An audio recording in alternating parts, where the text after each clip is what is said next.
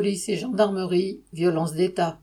Mercredi 12 avril, l'inspection générale de la gendarmerie nationale, IGGN, a jugé que les deux tirs de LBD depuis des quads lors de la manifestation à Sainte-Soline répondaient à une situation de légitime défense.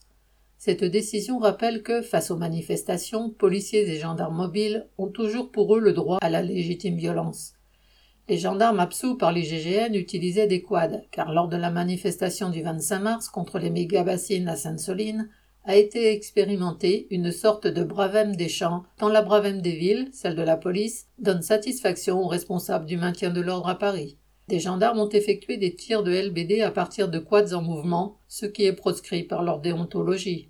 Les projectiles n'ont blessé personne, mais il y avait tout de même faute. L'IGGN a été saisi et a passé l'éponge, car les tirs ont été réalisés, entre guillemets, dans le cadre justifié de la légitime défense de soi-même et d'autrui, les gendarmes se trouvant dans, entre guillemets, une situation de péril avéré.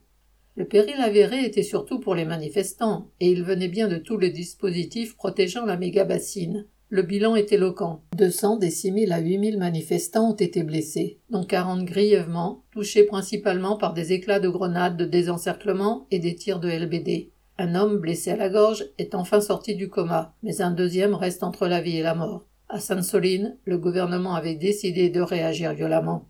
Une volonté identique d'intimidation, la même semaine d'ailleurs, est apparue d'une façon évidente lors des manifestations contre la réforme des retraites. Jusqu'à l'usage du 49.3 à l'Assemblée nationale, policiers et gendarmes mobiles étaient quasiment invisibles à proximité des cortèges dans les grandes villes. Depuis, le contact a été permanent à coups de matraques distribuées au petit bonheur ou de tirs de gaz lacrymogène tous azimuts. L'inflation des gardes à vue n'aboutissant à aucune poursuite en témoigne aussi.